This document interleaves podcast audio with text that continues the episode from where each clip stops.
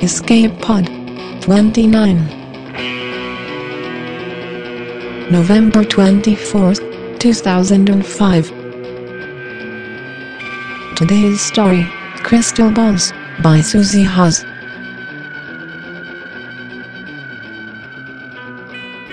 Hi, I'm Steve Eley. Welcome to Escape Pod. This is a very last minute intro. It's Wednesday night, and I just got back from seeing the movie adaptation of Rent. If anyone's been wondering about it, I give it a thumbs up. It was a little clunky at the start, but I warmed up to it and it won me over. Rent's one of my three favorite musicals. It's got a good, very human storyline, and more consistently great songs than anything else I've seen.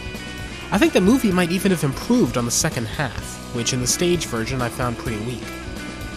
Afterwards, my wife and I were talking about it, as we always do, and we got onto the theme of selling out. This is a point where I disagree with one of the show's morals. One of the main characters is a would be filmmaker named Mark, and he goes around with an antique little camera filming everything he sees.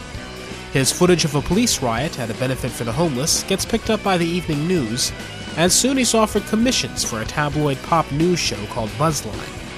He takes the job, but it's clear that before and afterwards he's racked by guilt and remorse. He's selling out. He's not following his dream anymore, he's just making money.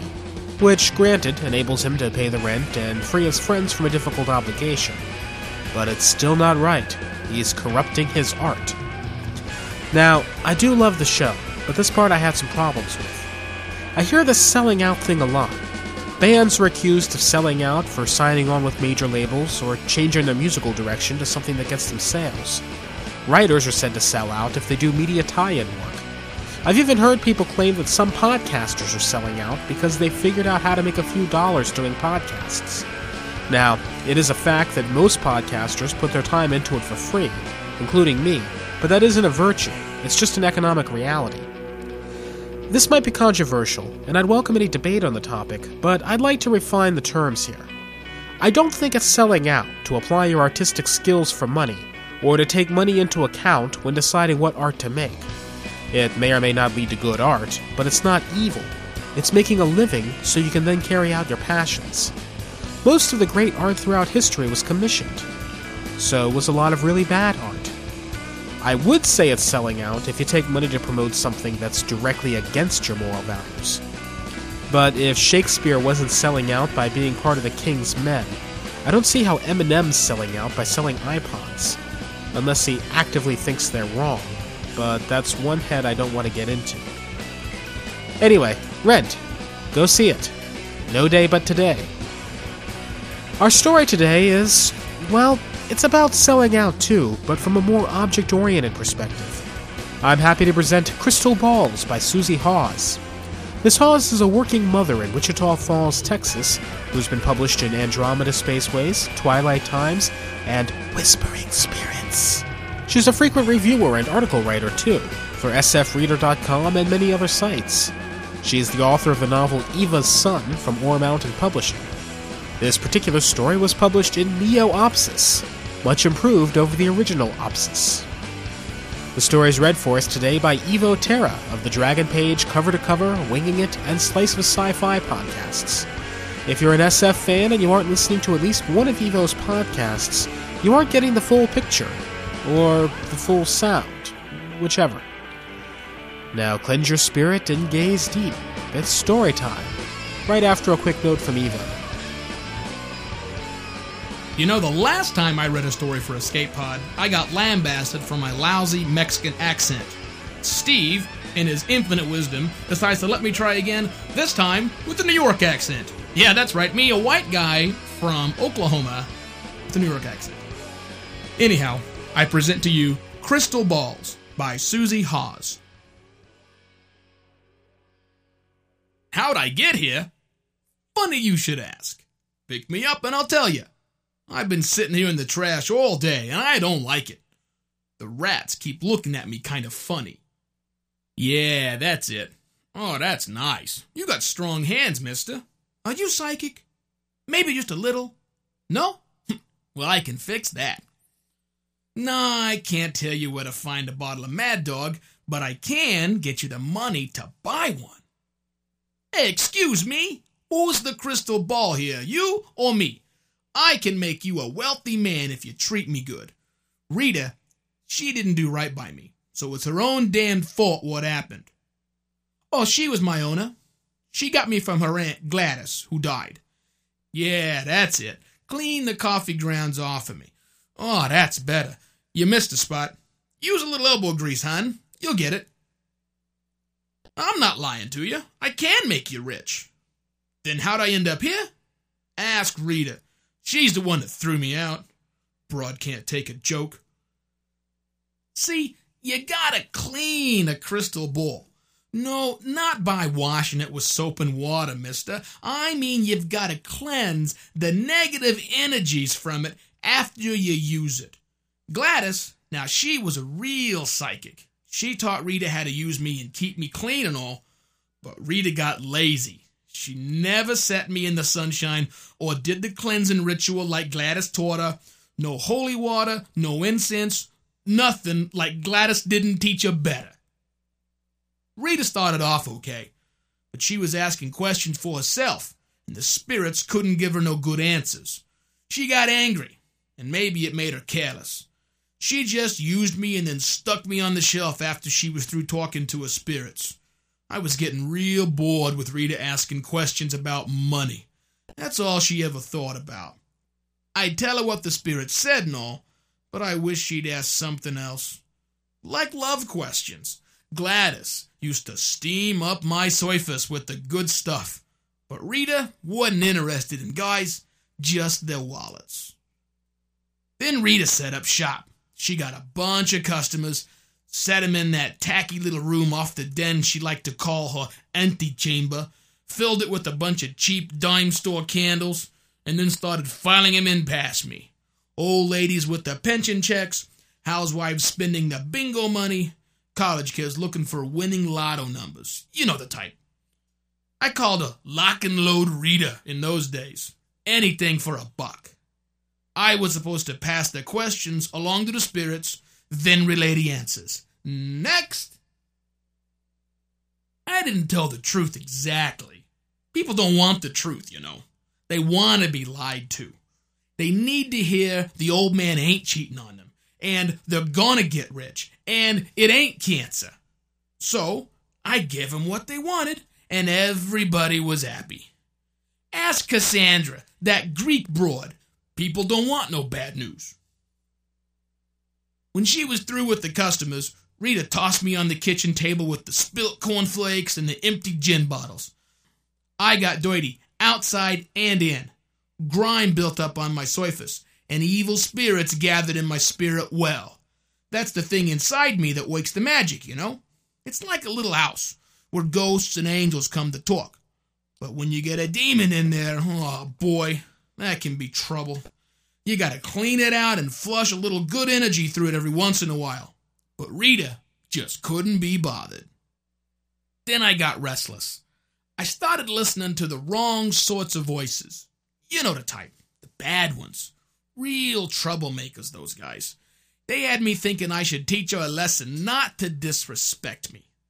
The bad voices told me she was a loser and that she'd trade me in on a new, shiny model as soon as she got enough cash. I resented the way she treated me. She got drunk too much and never cleaned me. She kept me in the dark, never let me see the sun. You see where I'm going, don't you, mister? I don't know. I got bored. The voices said I had magic. Maybe I should use it.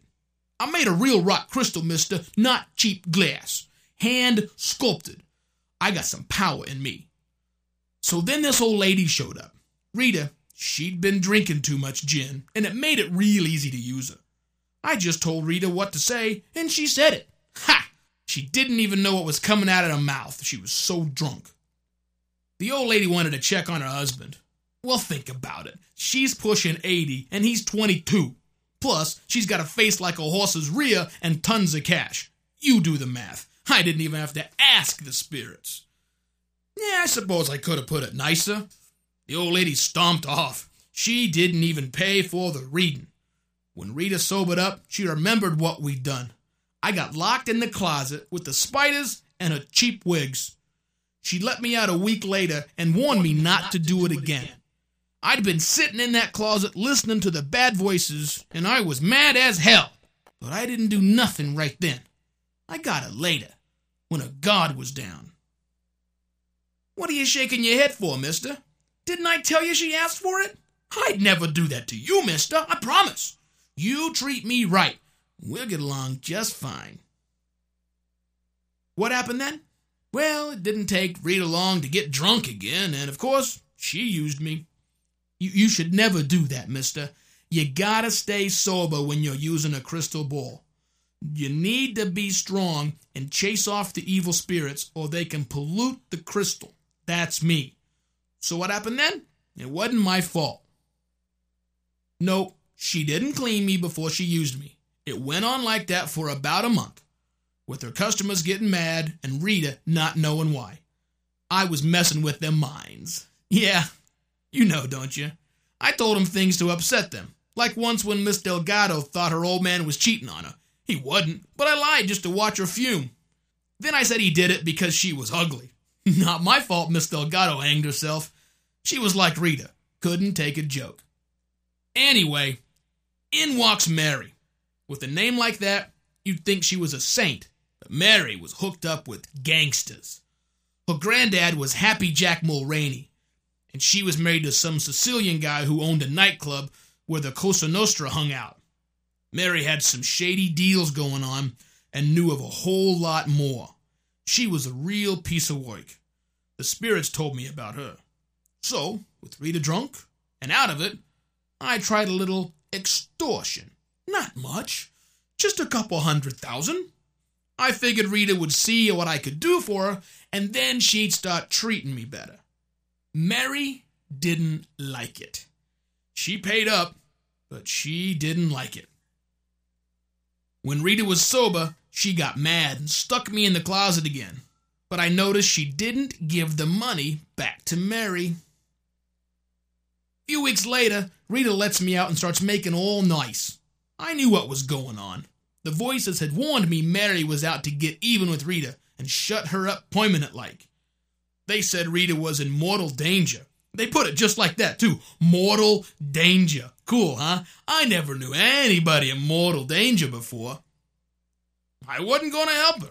I mean, would you? She was just being nice to me to get me to help her. Then to be back in the closet with me. Eh, let her get killed. What do I care? Thought I could get me a new owner. One that would treat me good. Like you, maybe. Play dumb. I said the threats and phone calls were nothing. That Mary was mad, but that she'd get over it. I promised Rita I'd let her know if things got dangerous. I probably would have, too, when I calmed down. But uh, things happened too fast. And Rita believed me. She relaxed, started drinking again. Later, when Rita was sleeping it off on the couch, there was a loud crash at the back of the house. Somebody was trying to get in. I could hear the glass in the bedroom shatter and the window squeak as it went up. It always does that. The noise woke Rita up. She staggered over to the kitchen table where she'd left me, and she moved the newspaper off me and threw it onto the floor. I saw her looking around and she muttered, Where's that damned bottle? She sat down in front of me and asked, Well, you see my bottle? Then laughed at her sorry joke. As she was knocking things around, searching for the gin, I heard heavy footsteps coming from the back room, then down the hallway. Rita didn't seem to notice. A man appeared in the hallway behind her, then walked silently across the rug towards the table. He was dressed in black jeans and a black pullover sweater and had a ski mask on covering his face. It was bright red. I could see his eyes, and they were green like a cat's. Rita stopped rummaging around on the table and froze, staring at me. I realized she must be looking at the reflection of the man on my surface. As dirty as I was, she could still see the guy sneaking up behind her. I had to hand it to her. Rita acted fast even though she was drunk. He was standing over her, see, and she just grabbed me with both hands and swung me up over her head backwards. I smashed right into his face. Blood spurted everywhere. I got coated with it and couldn't see too good, but I heard the man's nose crunch and he howled. She dropped me, and I hit the rug rolling. I heard him stomping around and Rita's chair falling over, and then the bedroom door slammed. The guy stepped on me and sent me spinning towards the wall. I hit the baseboard, cracking my surface a little, and I heard him hit the floor. He must have landed on his back because he was lying there gasping for air when I ricocheted back and slammed into the top of his head, caved his skull in. That's right, mister. I brained him. Not bad, huh? I killed him deader than hell and saved Rita's life. You'd think she'd be grateful, but she panicked, started talking about cops and mafia hitmen. She blamed me. Can you believe it? Threw me out here in the alley on her way out of town. Suitcase was crammed full of the money I got for her, and she just stumped me out here with the rats, like she didn't owe me nothing. Now, I'm looking to trade up. So how about it, mister? Don't worry about the crack. It don't change nothing.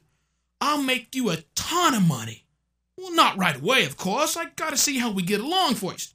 But once I get to know you, mister, I promise you'll be drinking champagne instead of Thunderbird. Hey, where are you going? What do you mean you don't want no trouble? Get back here. Aw, oh, come on, mister. I told you. The whole thing was Rita's fault. Ah, nuts.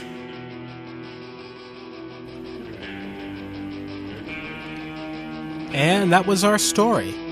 What comes round goes around. It's been a while since I mentioned this, so let's do it again. Escape Pod has a phone line at 206 666 EPOD. You're welcome to leave us voicemail comments, or even better, book reviews. I know for certain that many of you read books, and we'd like to hear about them in two minutes or less. If calling us on the phone isn't your thing, you're welcome to email us book reviews in MP3 format at editor at escapepod.org. Now, a promo from one of the hardest working Australians in podcasting.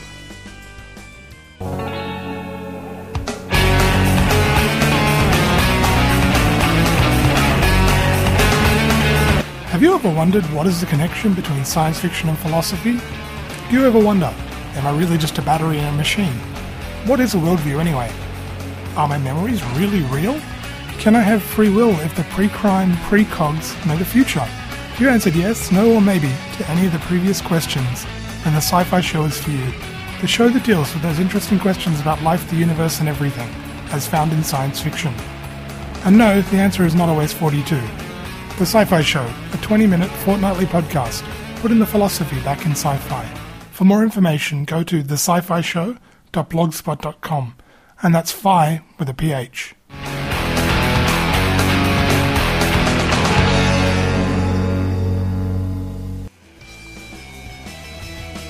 Jason Rennie's been in correspondence with me for quite some time, and I enjoy both of his podcasts the Sci Fi Show and the Dead White Guys podcast. If you're looking for some brain exercise on your morning commute, I strongly urge you to check them out.